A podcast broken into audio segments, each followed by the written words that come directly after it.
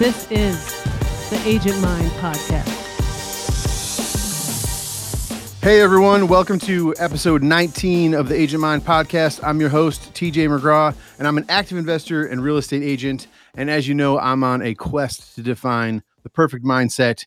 And I'm on this journey to definitely live within my passion, build wealth and live within my passions. And I also want to share everything I'm learning and the process with all of you to help you build wealth and live within your passions as well.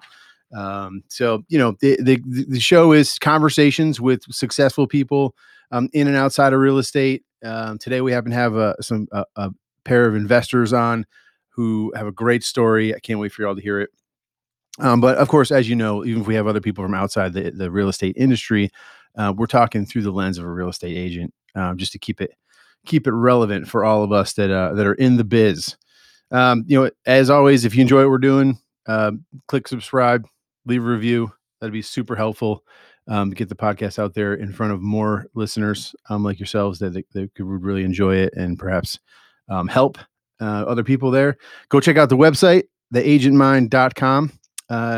There's a link to videos in there. You can schedule a call with me, sign up for a newsletter, and you know, get notifications about the show and in events, because we're definitely gonna have some events coming up fairly soon. We've got some things cooking. So, and as always, before we dig in, how would you like to free up more of your time, hand off those mundane admin tasks that slow you down so you can focus on the things that really drive revenue and put more money in your pocket?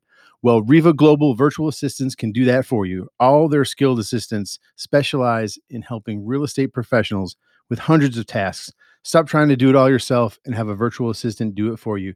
Check out Reva Global Virtual Assistants by heading over to theagentmind.com and click the link, learn more about virtual assistants.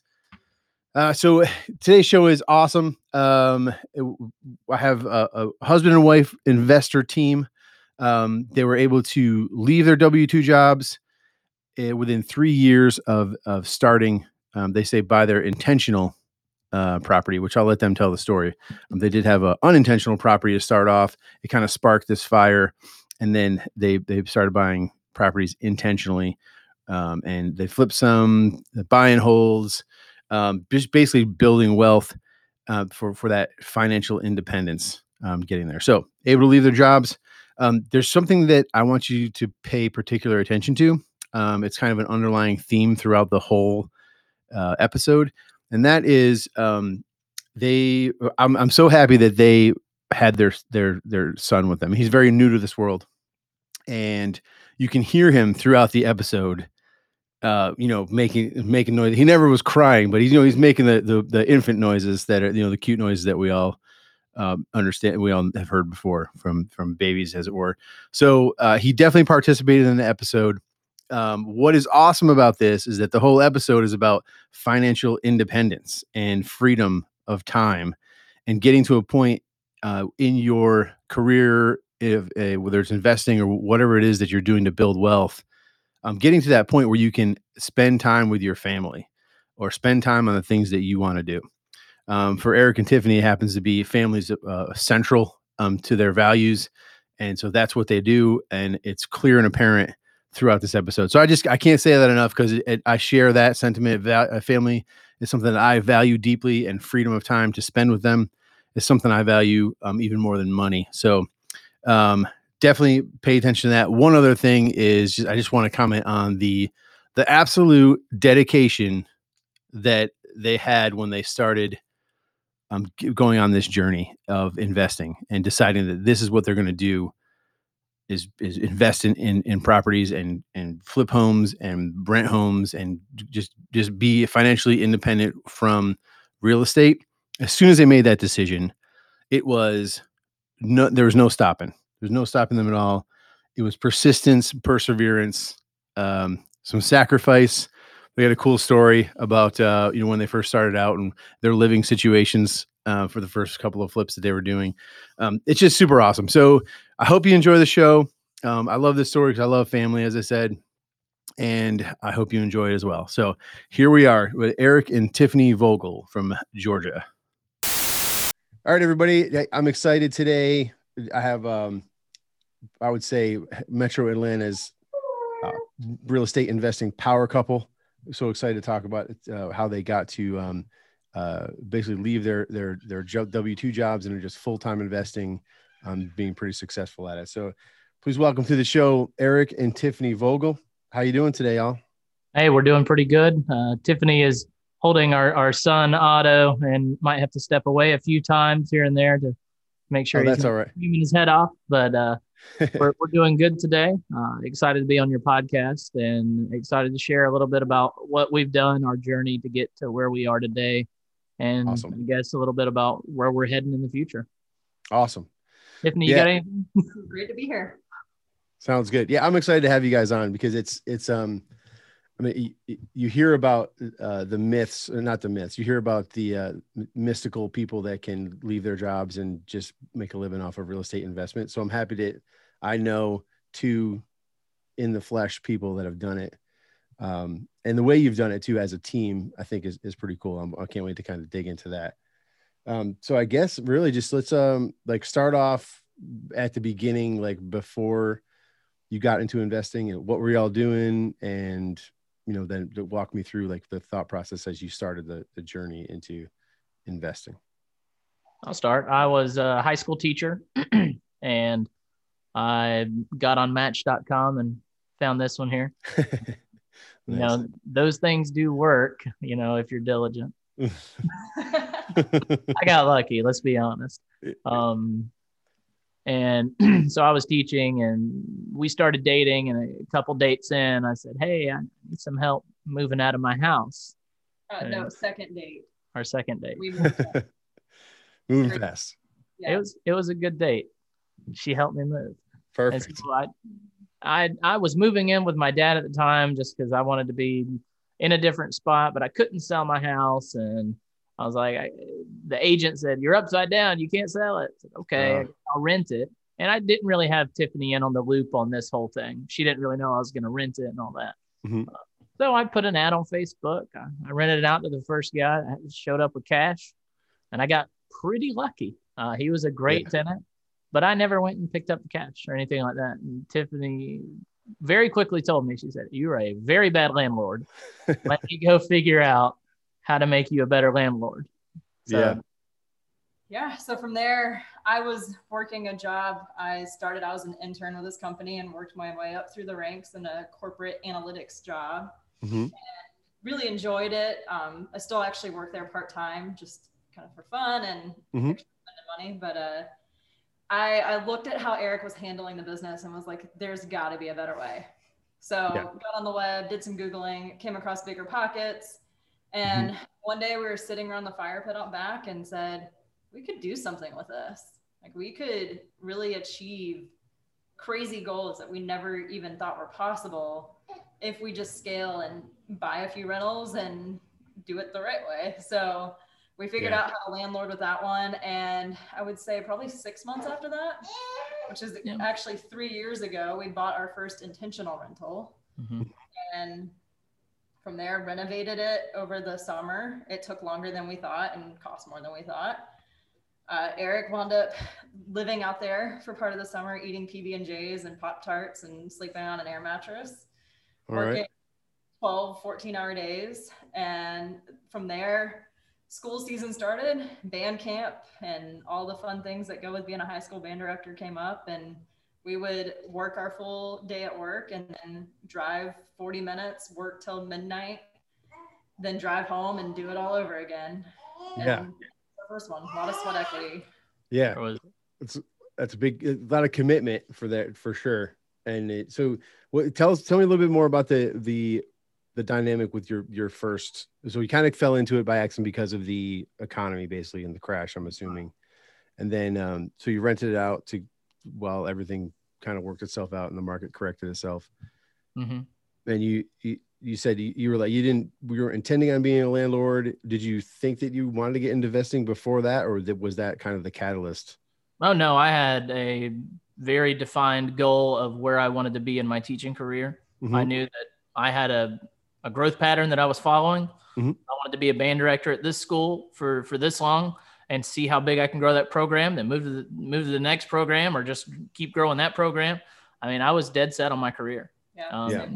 Tiffany was climbing the corporate ladder. I went and got a master's degree and everything, ready to continue climbing it. And I mean, it pays off in our business, but it's not something I've used in my corporate career. So honestly, we truly accidentally decided we wanted to be investors. Yeah. That's good. I love hearing that, like how people got into it. There's so many different stories, but I love the ones that are like, oh, it's by accident. And then we realized that this is the thing that's going to make us wealthy. So that's awesome. So you guys got together, and of course your smarter half made the suggestion that you should start doing this a little bit more often. And then so you got into, let me ask you this question. How many properties do you own right now? 13. 13? Cool. And you're I'm assuming that you're not living at them, doing all the work yourself right now. The first 5, I would say we were very hands-on. Mm-hmm. And then we started thinking more abundantly about how can we scale faster, scale a little bit faster. Mm-hmm. How can we put more people to work with our business and help more people? So we started hiring out a lot more because we have good family friends and good friends in the trades that we know that could use the work. And I didn't necessarily grow our business by being at the job site. So what we did was we decided we're going to spend this money to get me off the job site so I can go build up this other business that we started and grew. That's a different conversation. Mm-hmm. But I was able to step away, and we were able to hire people that were good at their trades. They're doing it better than I would have ever done it. They're doing it quicker than I would have ever done it. Mm-hmm. And we're growing our reputation that way. So there's more people that know what we're doing, and the more you can get your name out there and let people know you're buying houses. These people are in a lot more houses than just yours. Yeah. And they talk to a lot of homeowners, and we have had some leads come in from contractors that we've used saying, hey, let everybody know we buy houses. So yeah, growing the network for sure. That really helps. Yeah. I just wanted to ask that right off the bat, because I know that some people hear that, or that prevents people from getting into it, or one of the things is that they don't want to be a landlord. It's that I don't know how many times I've heard, like, I don't want to fix toilets. So, and you don't have to. I haven't fixed the toilet. Yeah, actually, I mean, since we started. I just don't like toilets. So it's good to hear that you don't have to do that if you're a landlord. So we'll go back to the fire, where you guys were sitting around the fire. And you're like, let's do this. And you made the decision together. And then you kind of didn't look back, right? So kind of walk me through what happened next. So I would say next steps were, we made a pact to each other that we're turning the TV off. We're turning the radios off. We're turning social media off. We're turning everything off. And the only thing we're going to take in over the next 3 to 6 months was education, webinars, and meetings and books. The only time we ever went out to eat was to an IHOP where the local real estate investors met. Yeah. And that was once a month. Mm-hmm. So it was date night for us when we went to the real estate meeting. We went to IHOP and got a short stack.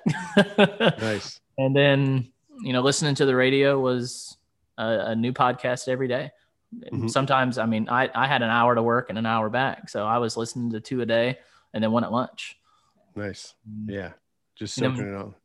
Every night we would either share what we've heard on a podcast, because we would try not to listen to the same ones so that we could share the growth between each other. We decided we're not going to read the same book unless we both agree that, hey, you really need to read this book, or, because we clearly defined what our lanes were going to be at the beginning. I said, I'm going to go look at the houses. I'm going to really figure out what's a good house. I'm going to figure out what a good bone structure is on this house, figure out all the mechanicals, what makes a good house. That was my lane. And I'm going to figure out the people side of it. I'm going to figure out how to negotiate. I'm a decent talker. Some people say I got a silver tongue, but I'm telling you, I don't believe it. What I think is I fumble over what I'm saying, and sometimes it just goes nowhere. So I really had to study and figure out how to negotiate, how to talk to people, how to truly get across what I'm trying to say without just saying a bunch of garbage. Yeah. Tiffany, your lanes were... I did a lot of researching. I have a data background, so almost all of our deals in the beginning came from the MLS, and it was searching for very specific types of properties, areas where we could add a bathroom or a bedroom and get that appraised value higher, so we could do a BRRRR or flip to rent and pull our cash out, because we did not have tons of cash. We're in our early 30s, so cash was always been an issue, but so I would find the deals, I would analyze them, then I would send it to Eric, and Eric would put an offer in without telling me a lot of times. And I'd get a call from our agent, hey, Eric put another offer in. So then the rule became Eric wasn't allowed to put offers in unless he had approval. That came up one day when when our agent sent us an email, congratulations, you're under contract. Yeah. And Tiffany said, what? Which house did you put an offer in on, and who got accepted? What is going on? Yeah. Like, oh yeah, I meant to tell you. Yeah. I meant to tell you, I went and looked at this house, put an offer in, now we're under contract. So we got 3 days to figure this out. Yeah. That's good. Hey, if you know, it seems to be working out for you. And I'm glad you mentioned that, because not everybody can work this closely with their spouse. It's tough. It is a challenge. And I don't say that because I love Tiffany. I appreciate her and I respect her, but it is tough when you're it's our son, Otto. That's right. He's joining me. This is, well, I definitely was going to allude to this later on, but since he wanted to get in on the podcast as well, yeah.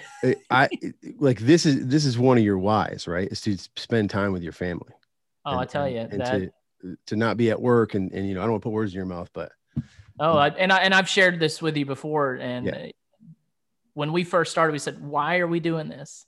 And my biggest why personally was I want Tiffany to be able to raise our children as much as she wants to at home or in the freedom of being in a camper or an RV or at a cabana in Key West. I don't know. We wanted the freedom to be able to spend just as much time as we wanted to with our children when we had them.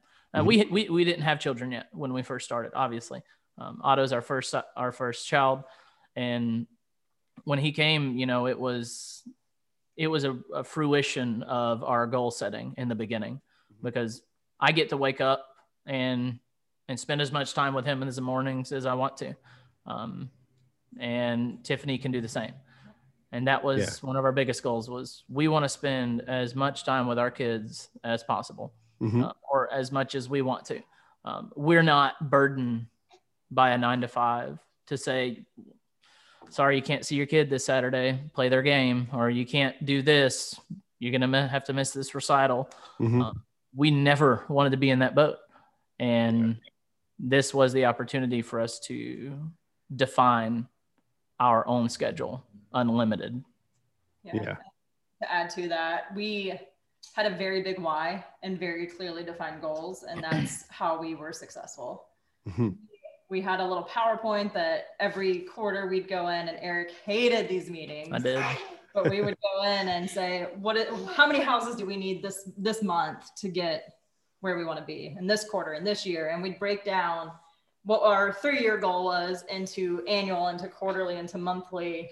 I don't think we got to weekly at that point, but not yet, no. We had very clear goals, and that was our roadmap to keep us on track. Yeah.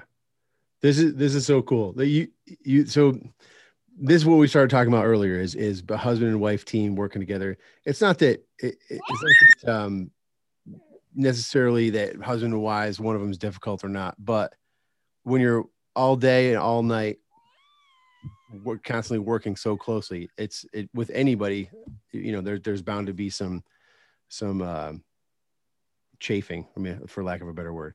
But what you all do, and we've had this conversation a little bit before.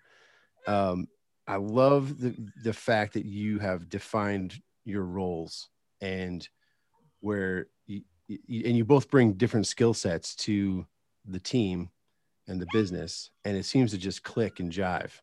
So was that intentional, you know, or did you all just kind of, I mean, I imagine some of it was you kind of fell into place, but was it, is that one of the first things you did is really define those roles and say, you're better at this and I'm better at this, so this is what we're going to do? Or did you just kind of? I think it was very early that it was pretty clearly defined, because we knew we had different skill sets. I'm more the task data person. Eric's definitely more the people person. So that it definitely evolved over time to be more and more clearly defined. But it was early on, it was like, Eric, you take the structure, I'll find the deals. And then it, you know, turned into I'll find the financing, and it all kind of naturally fell into place. But it was very intentional because we were both working our full-time jobs and doing this in the evenings and, you know, on the side. So we had to have it very clearly defined so that someone owned it. If someone didn't own it, then it wouldn't get done. So the lanes definitely made a big difference. Yeah. And really with any team, even if you find a friend that you're going into a partnership with, I think definitely the lesson or the main point of this part of the conversation is that having those defined roles, it makes it very clear, and setting those expectations about, all right, this is my job, this is what I'm going to take care of, and this is what you're going to take care of. It just makes it not easy is not the right word, but it makes it easier to get things done and move forward, you know, with tasks and get into your goals. Now, I love what you said about the goal setting. So if you dig in a little more about that, because I think a lot of people in any business really, whether you're an investor or, you know, we have a lot of agents that listen to the podcast as well as investors.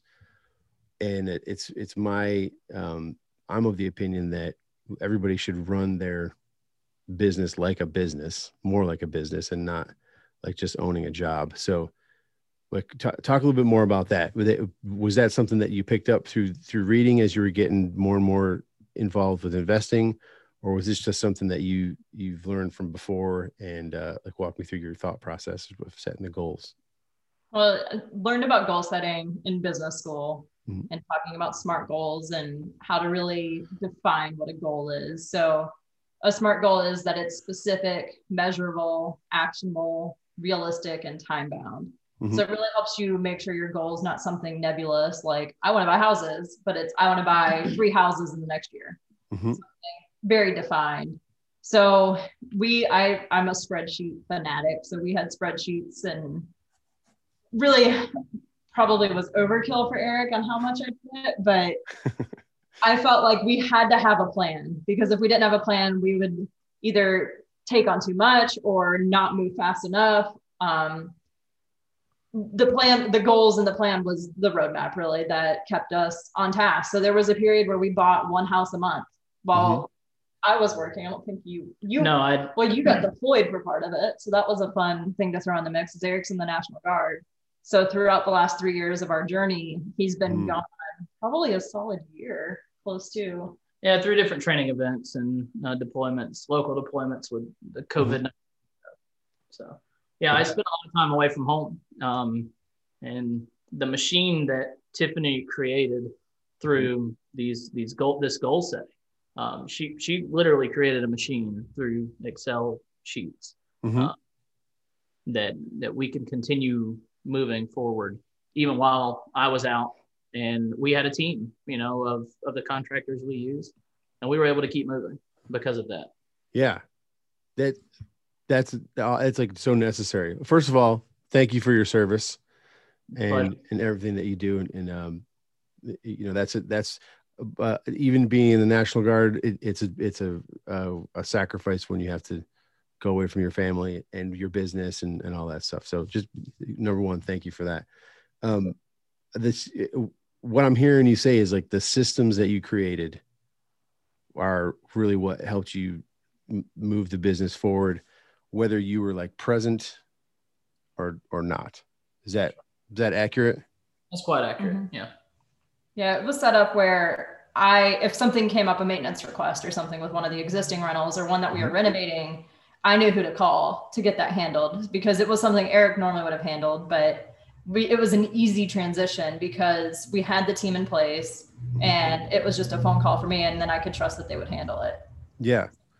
And not just on the contractors. We have a fantastic agent we work with. We've got a great attorney, a great CPA. I mean, the team is really what helped us get where we are. We would not be here if it wasn't for the team. Yeah. So tell me about some of the systems. Like how did you, like, walk me through a system of, I don't know, like acquiring a house. Like what you run it through a system, and what does that look like? Just to give an example for the listeners. So I have searches on the MLS, well, Zillow and Redfin is what I would use. And they would pump to my phone. I'd find a house that I would filter it through my criteria, see if it made sense, run the numbers. If I thought it was a good enough deal, Eric would talk with our agent, go look at it, do a preliminary inspection on the house, and then we would put in our offer. Once it was under contract, he would do the full inspection. And then from there, it's just your typical closing process. But as we got closer to closing, we would go ahead and create a Gantt chart. So basically a timeline of everything that needs to happen and when it's going to happen. And who's doing what part of the job. Yeah. And a budget component in that too. So we could try to stay on time, on task, on budget. And it never stuck. The first one we built was always modified because, you know, things change and scopes change and things like that. But we always would pad our timelines, and we came probably within a couple of weeks on each deal. Yeah, absolutely. And within $5,000 or so. Yeah. Which is miraculous if you had been in the renovation field at all. You know, if you're renovating something, expect it to go over time and over budget. I mean, that's the thing. And, you know, there are times when we come under budget because maybe we find a good deal on some material somewhere. But these Gantt charts are something I was unfamiliar with whenever we got started. Resisted hardly. I resist things I don't understand at first. But now that I understand it, I knew that we needed to put this in place. Yeah. So, you know, if I do have to go, we know that we're in week 3 of this project. And in week 3, we need to order the appliances. We need to schedule templating for the granite. We need to get the windows measured for blinds. And we need to schedule the HVAC to come do the rough in. You know, that is not an accurate description of what a week 3 renovation, depending on the house, is. But that's kind of how it worked. That way we knew what we were doing that week for that renovation. Yeah, that's so powerful. And I don't think a lot of people are doing that in their businesses. I mean, and some are, but there's a lot that are just kind of winging it, and they're stuck to that project, whatever project it is, or they're completely stuck to it because they don't have that. We were absolutely there.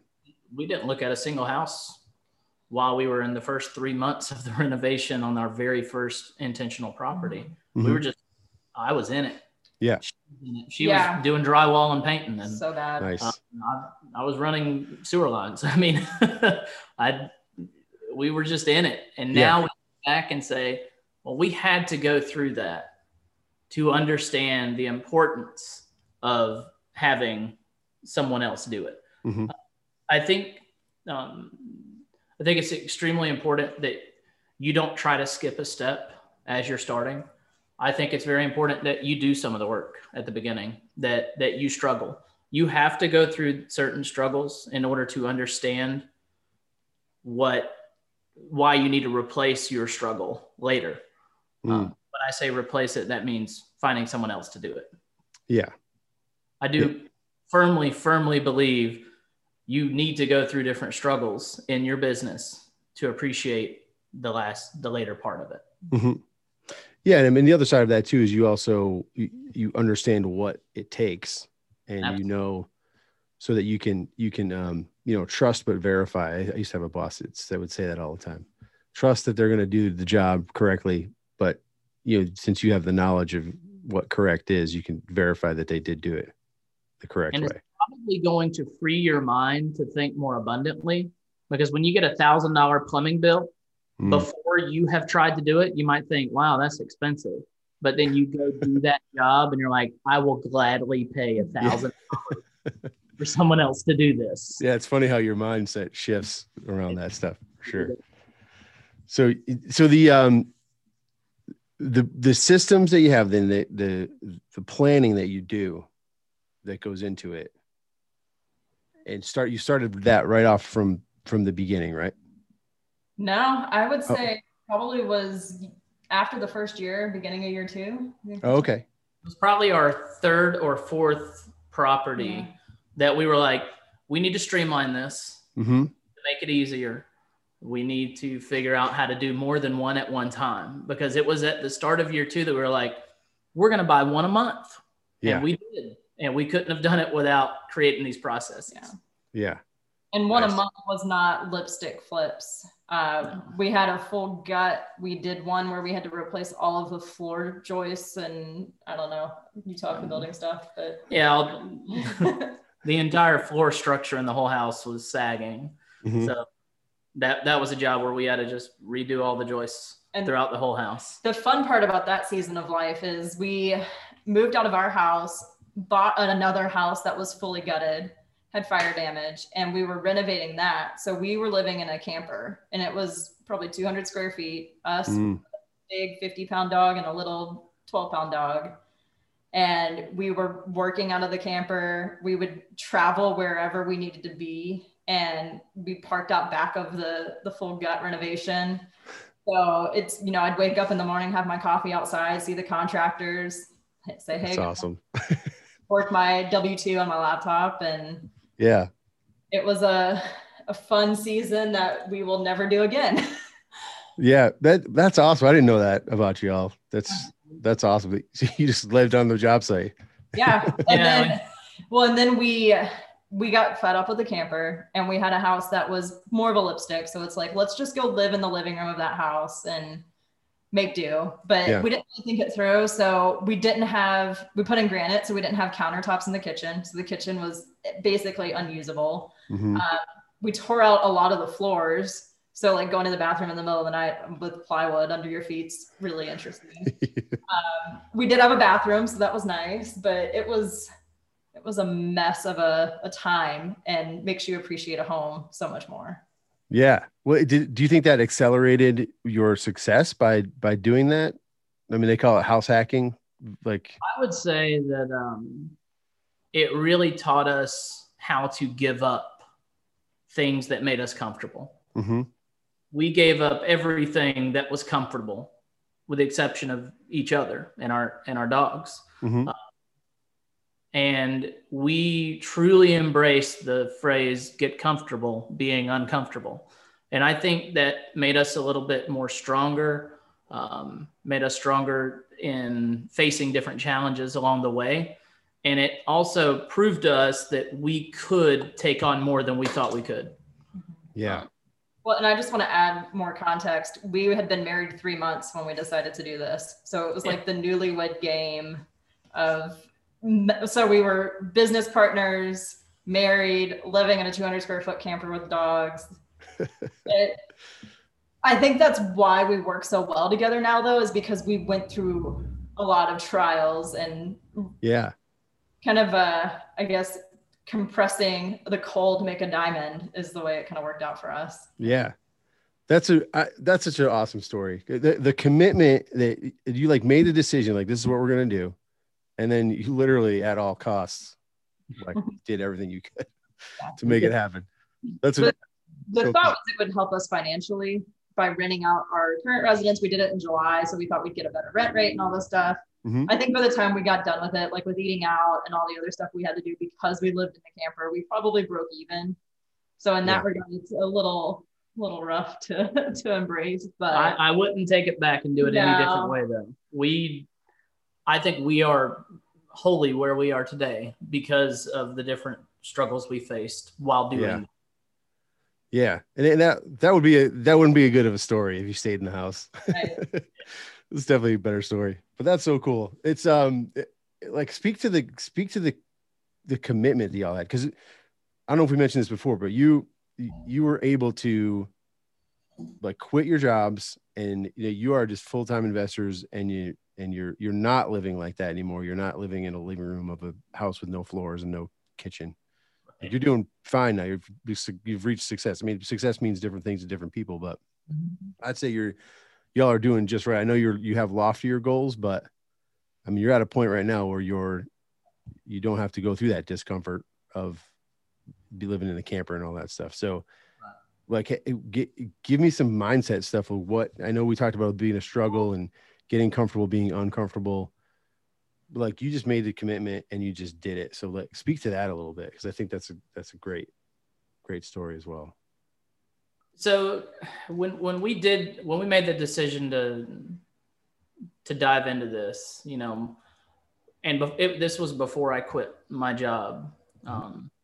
I would share, because I was super excited, I would share this with a lot of coworkers, co-teachers where I worked. And, you know, a lot of them had a lot to say about it. You know, yeah, I had an uncle that did rental properties, or I had my granddad rented a place. Oh, it's the worst thing. I couldn't imagine doing that. And, you know, all of that I heard, I'd bring it home with me and I'd tell Tiff, you know, are we doing the right thing? She's like, listen, everyone's that has a bad experience is going to be extremely loud about their bad experience.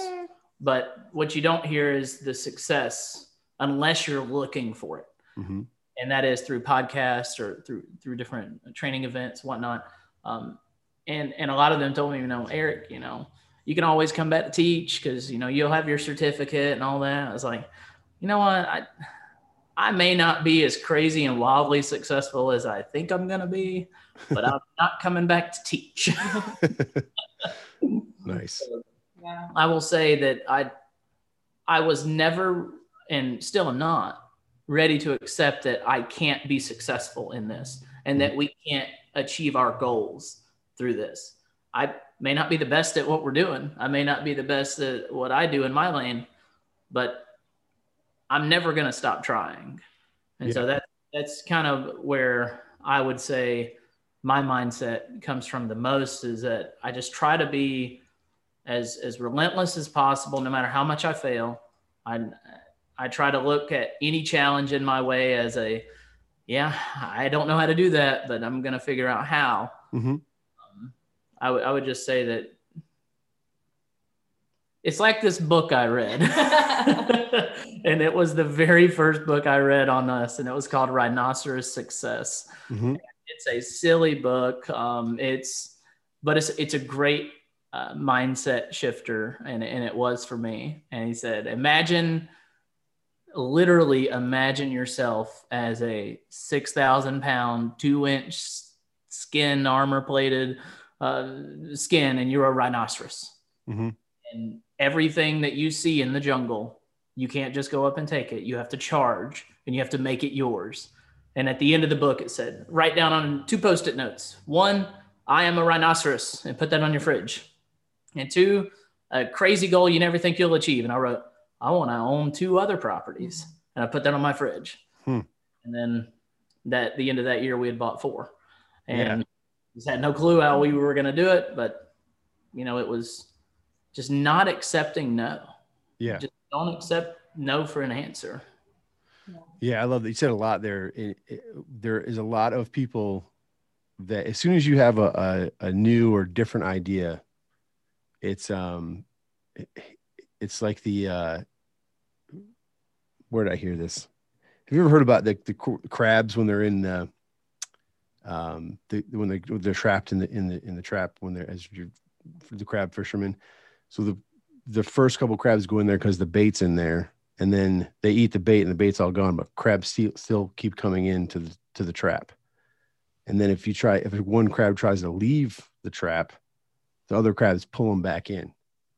So it's like this, I forget the whole science behind it, and if the crab insists on trying to get out, they'll like literally rip the claws off the crab because they're trying to do something different. And they're trying to prevent them from doing that. So where crabs do it in a physical manner, like humans do it with words. So when you go, like you went in, and all the other teachers are like, "Whoa, you're taking a risk. That's a big thing. You're not going to make it. You're not going to make it." It's like them trying to pull you back, you know, because they're more comfortable if you're not trying to like break the mold and exceed, because then it kind of reflects back on them that they're not doing some of the things that maybe they thought they could do. So that's, yeah, breaking through that is pretty amazing, just in itself. And then just to, on top of all the other stuff that goes along with achieving goals and being relentless and all that other stuff. So, I mean, so what, how do you run the business now? Now you settled down a little bit. You've got your systems running, you can do multiple projects at once. Like what's, are you still like one house a month goal and flipping, or what's changed? We're slowing down. We realized next week will be 3 years that we bought that first big renovation and intentional property. Mm-hmm. And we're finishing up some renovations on it to get it re-rented out. And that's our last big project right now. We've got some just typical maintenance stuff, but nothing big. Mm-hmm. We're in the process of writing a book. So that's going to be our focus. And really our goal for the next few years is one flip a year, buy a couple more rentals, and just kind of sustain and really enjoy life, enjoy being parents, figuring that whole shebang out. And yeah, we want to be able to travel. So we got a big RV, a much more spacious space than we lived in previously. We had to get rid of the camper after living in it. It just was no longer a fun place to go. So we got the big imagine. Yeah. So we want to be able to travel for 3 to 6 months at a time and check in on the computer and things like that, but have a team in place locally. Mm-hmm. So we can just go travel and spend time as a family. Yeah. That's awesome. Yeah. I probably would have wanted to get rid of the camper as well. if I had to live in it for any, I have a little camper too. I can't imagine like full time in my tiny 20-foot trailer. I don't know how big yours was, but ours was 26 foot. 26. Yeah. So good. That's awesome. What I love about it is that you kind of started off in the camper, and now you're in a new camper for different reasons. So you kind of come around full circle as you like achieve the freedom, really, is what at the end of the day. So that's our story, is from camper to camper. Camper to camper. That's the name of the book right there. Camper to camper. Yeah. Awesome. So I just love your story, because I keep saying this, but it just is true. It's only happened in 3 years, right? I mean, that's right. You were able to completely quit your jobs. And we've said this before, it was just the relentless commitment to that goal. And I think it's such a great story for anybody that's listening that is thinking about getting into investments. And as you know, the Agent Mind, it's a lot of my listeners are agents, and I'm a firm believer in like every real estate agent should invest in real estate, because we're just so close to the industry.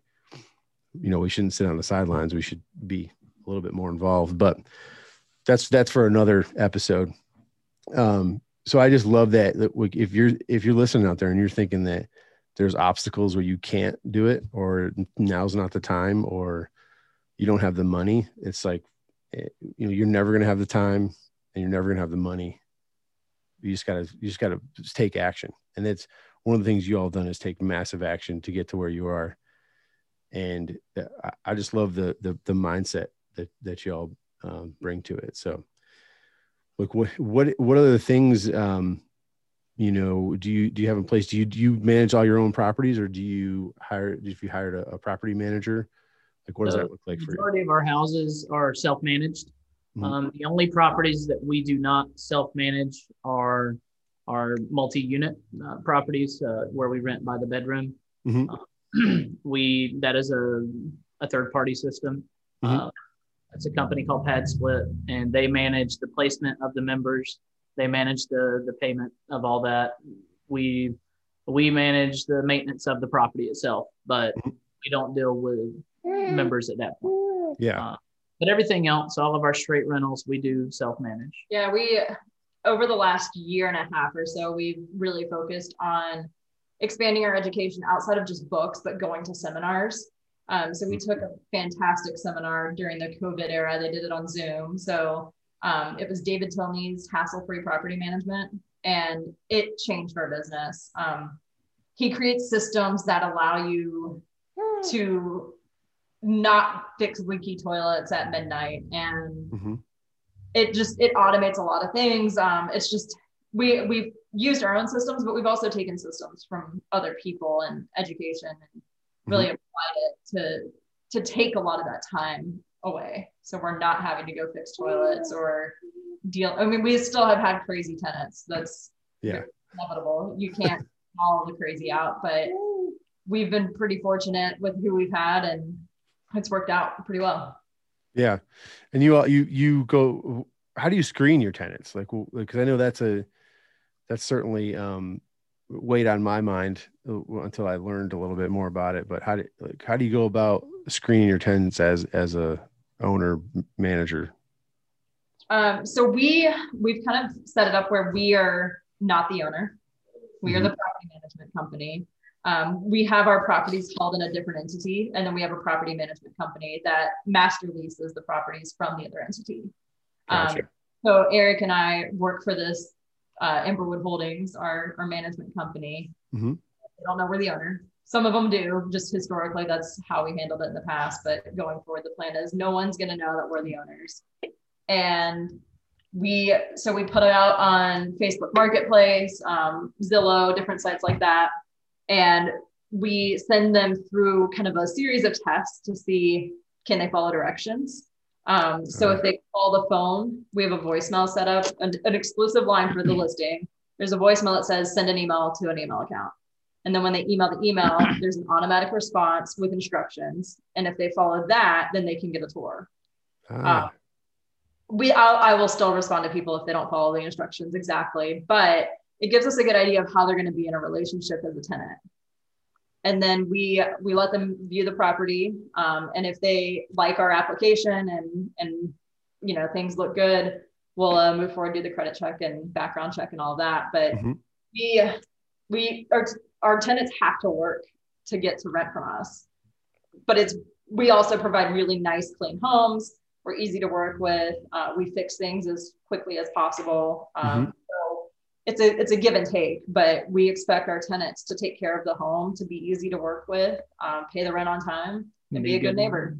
Yeah, that's great. You make them like you got to do a scavenger hunt before you can get to see the home. It makes so much sense on so many levels, because it just shows maturity for one, and you know that you can understand the relationship of. You're a tenant and you have to pay rent. Like that's elusive to a lot more people than I had anticipated or thought about, which is kind of amazing to me, but that's a whole nother conversation. I was spending so much time responding to, is this still available on Facebook? Because it's a stock response that Facebook has out there. And I, every night would be sitting in the chair responding to, yes, it's available. Yes, it's available. And I just got so tired of it. So that's where the listing says to email us. And it's a designated email just for rental applications. They get all the information they can imagine up front. And it says, please read this entire packet before contacting us with questions. And if they respond with another question, I don't worry about responding, because if they can't be bothered to read the 5-10 page PDF, then I'm not going to waste my time on that. Yeah. Yeah. It kind of self-screened them out. Yeah, most definitely. And that what a great way to, like you said, bring back freedom to, you know, and that just another system.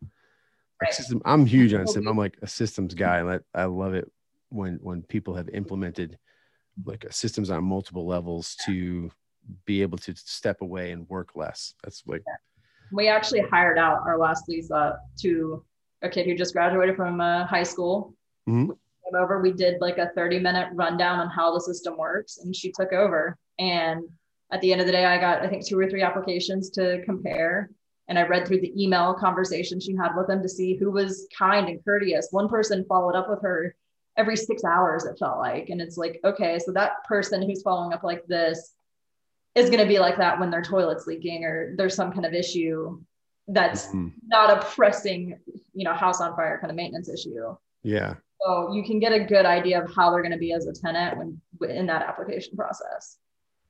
That's, you know, I'm thinking back to even other application processes. I'm like, that's what was happening. I was being tested. That's so smart though. I love it. So what else? We're kind of wrapping up on time here. Give me some good like nuggets of wisdom of like, if somebody who's sitting on the sidelines kind of looking in, wanting to get into investing, like what would you say to them? Say what Tiffany told me this morning, or maybe it was yesterday morning, about, it was a comment someone made, you know, I'm just waiting for house prices to go down. Mm. And or I'm just waiting for, you know, this neighborhood to bottom out and prices to go down. The best time to buy a house was yesterday. Mm. The second best time to buy a house is right now. I would say if you find a great deal, it's a great deal. Mm. If the numbers work, the numbers work. You know, a lot of people get hung up on, oh, that's way above purchase price than what I expected to make. You know, run your numbers, know how to run your numbers, look at what it cash flows, what is your ROI, mm-hmm. Really understand what your goals are before you start looking at different houses, because a lot of people get sticker shock. They're like, ooh, $200,000 in this zip code. Well, mm-hmm. that $200,000 might make you 20 to 30%, you know. Yeah.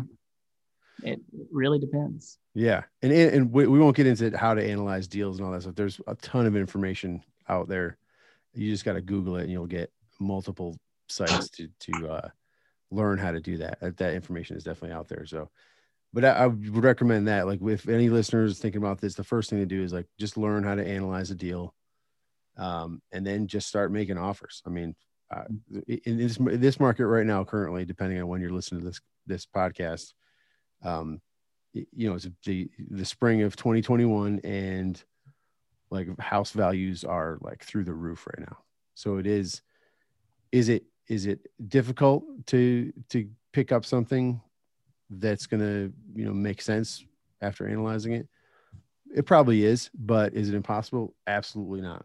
So, and just a tidbit, I know this is about you all, but I have, in the past couple of months, I've made so many offers on houses.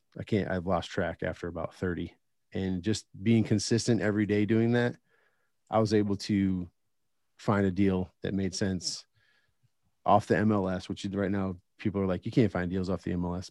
If you're looking and you make a consistent habit of doing it, then I'm case in point that you can. So it was from the MLS, and it was not a killer deal.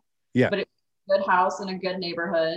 And we know in 5 years, we'll be happy with the decision we made. Yeah. Yeah, most definitely. For someone starting out, I think defining the why and why you want to do it is so important, because it's not always easy. I mean, we had a lot of roadblocks. Eric consistently somehow finds a way to break plumbing, like a pipe or something in a house. One really night, good at that. 9 o'clock at night, we pop over to one of the renovations to see how it's going. And all of a sudden he breaks the pipe. So we're trying to find a water main at 9 o'clock at night. And it was a mess, but we did it fast, but you don't have to do it fast. And it's not always easy. There's going to be challenges, and times you want to pull your hair out and cry. And we did that, and we're there, but we wanted it so bad that we were willing to put up with a lot of garbage for 3+ years, whatever it took to get us where we are. And now we're with this cute little kid. Otto agrees. He agrees. We have the freedom to work how we want to work, and how hard we want to work, where, how, like all of it. It's, the world is our oyster now. Yeah. After some hard work, but we didn't come into this with tons of cash. We didn't have tons of time. I mean, we were working. He worked an obscene amount of hours as a band director, especially in the fall season where you've got football games, competitions, and we used credit cards with 0% intro rates to fund our renovations, and then we would refi and pay it off. So I borrowed from my military thrift savings plan, retirement account. Borrowed from both of our retirement accounts. Yeah, that was all we had, was a little bit of money in our retirement accounts and some credit cards. We had good credit, so we at least started with that, but you can do it if you want to really reach the goals. It just takes a lot of time, energy, and hustle, and you can find the resources you need. And if you need to partner with someone that's got the money, do that, because half of a deal is better than half of nothing or 100% of nothing. Yeah. It's almost like, tuition. I know that investors talk about, paying the price of tuition. And if you're, how much do you learn by going in on with somebody who can fund it? So you miss out on half the profit, or you break even, or just make a little bit. Like that's instead of paying to go to school and learn it, or paying one of the big gurus, like you're actually, I would say, getting a better education, because you're there learning it and doing it yourself. So awesome stuff. Awesome. What is there anything that I did not ask you all that I should have? What books do we recommend people read? Oh God. There you go. How much time we got? You got just say one book. Oh, you're putting me on the spot. I'm going to say, if you haven't gotten started doing anything, go read Rhinoceros Success. All right. I have not read that yet. I'm definitely going to read it. It's such a short, easy read that'll get you off your ass. Nice. And that's what a lot of people do need. So I love it. Just one. What's your second? Tiffany, you have one? Do you think one? It's bad. I know it's the typical answer, but we didn't read it for a long time. I think we were a year and a half in when we finally did read it. And really?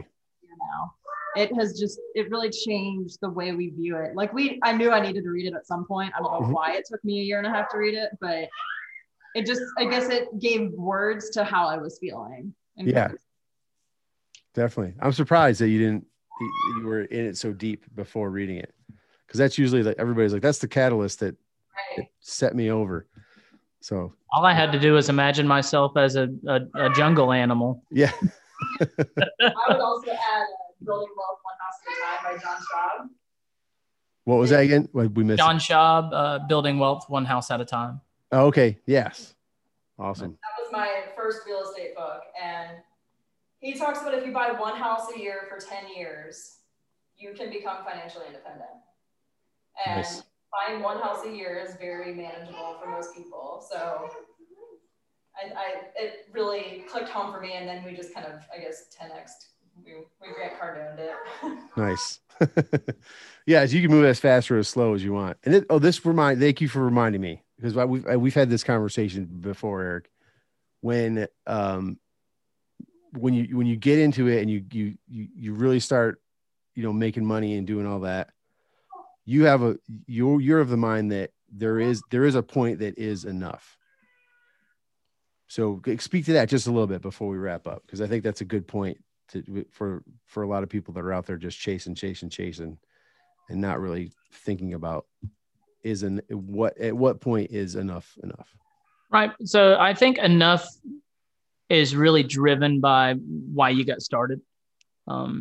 A lot of people are into this for financial independence, for financial freedom of some sort, whether that is just good enough that they don't have to worry about the bills and they, they can go buy what they want and not have to think about it. And then there's a next level of, I want vacation homes in 5 different countries. That's a different level of financial independence and financial freedom. And then you have just what I would call an obnoxious level of, I take my private jet to get to my private island. Yeah. To go to my private golf course. That's another level of financial independence. But if that is your goal, then, enough for that person is going to seem obnoxious to me, because my enough is down here.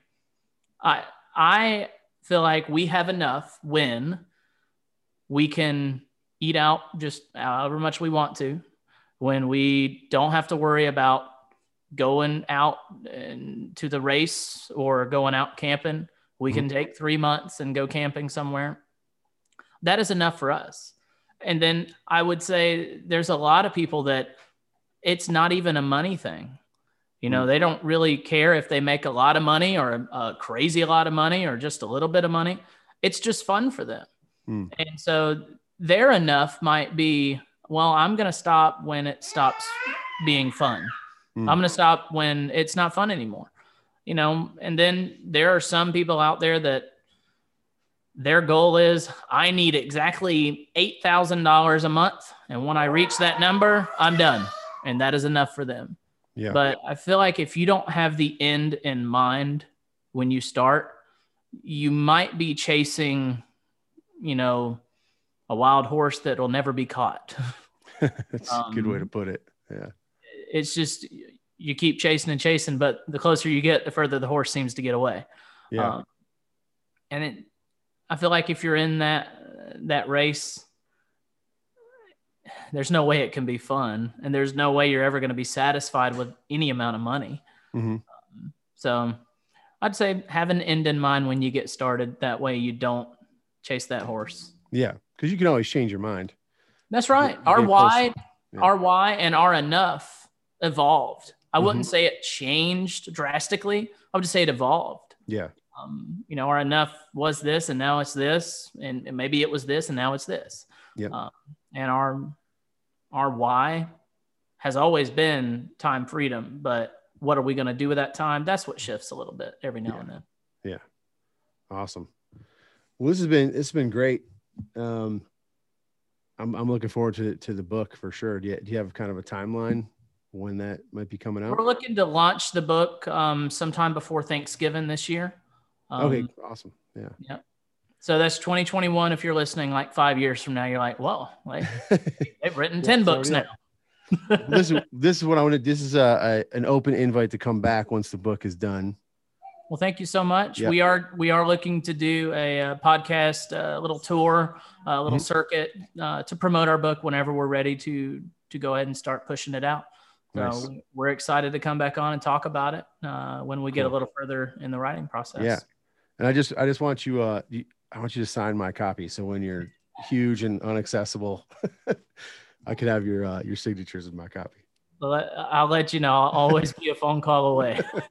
I am, and we'll still be at the IHOP. I guarantee you, no matter how many books we end up selling or how many, I don't know how many books we write. Awesome.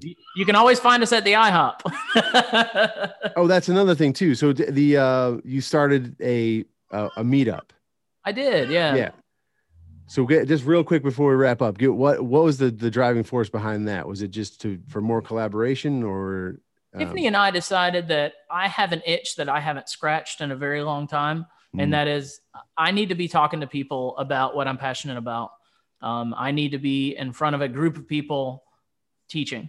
I'm a born teacher. I believe I love just sharing what I'm passionate about. Sometimes I may not be the most knowledgeable person about what I'm teaching, but I am extremely passionate about real estate investing. But mostly, I'm way more excited to share financial independence with people. I grew up in an area of Georgia that was a dirt road, single wide trailer type thing, and not a lot of people can see themselves out of a situation like that. I had no idea where I was going in life as a child or as a young adult, but I knew that I wanted to experience success that was different from the way I grew up. Now, I had every need was met growing up. I didn't go without because I didn't want a lot. We lived a pretty simple life and we were very happy with what we had, but I want more now. You know, now that I am in control of my future and our future, I just wanted more. Yeah. And so just showing that you can achieve far more than you ever think you could or thought you could or could even imagine. That's what I want to share. Awesome. Yeah. And it's a good, I can tell I've been to a couple of them and I can tell that you enjoy passing on the knowledge that you have. So thanks for doing that. And if you're on TikTok, I do have a TikTok page. It's the little @ Investor Vogel. I do like to try to put out a video or two a week about, you know, whether it's a project we're working on or just a thought I have. Whenever we launch this book, we're going to probably put a lot of our content on this TikTok page. Nice. I invite everybody listening to this to come follow me on TikTok, Investor Vogel. Cool. Yeah. I'll put that in the show notes as well. Okay. This has been great. you know, I know I've enjoyed it a lot. Sorry, Tiffany couldn't be here for the end of it. She had to go put our son down for a nap. He was getting a little cranky.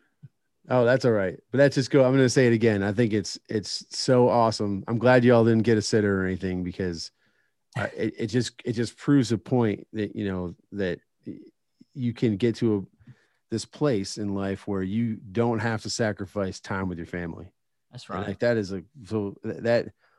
if you get one thing out of this episode, it's that. So just, you know, every time you hear, you know, Otto cooing or making a couple noises there, just know that's exactly, you know, where you want to be. That's where we want. That's what we wanted. Yeah. So it's awesome. Oh, there she is. Hey. Tiffany, thank you so much. Yeah, thank you. This has been great. I'm sure we could talk on and on forever, but I don't want to, you know, take up too much of y'all's time. I'm looking forward to the book, and we'll definitely have you on again for sure. Excited for it. Thank you. Awesome. Thank you both.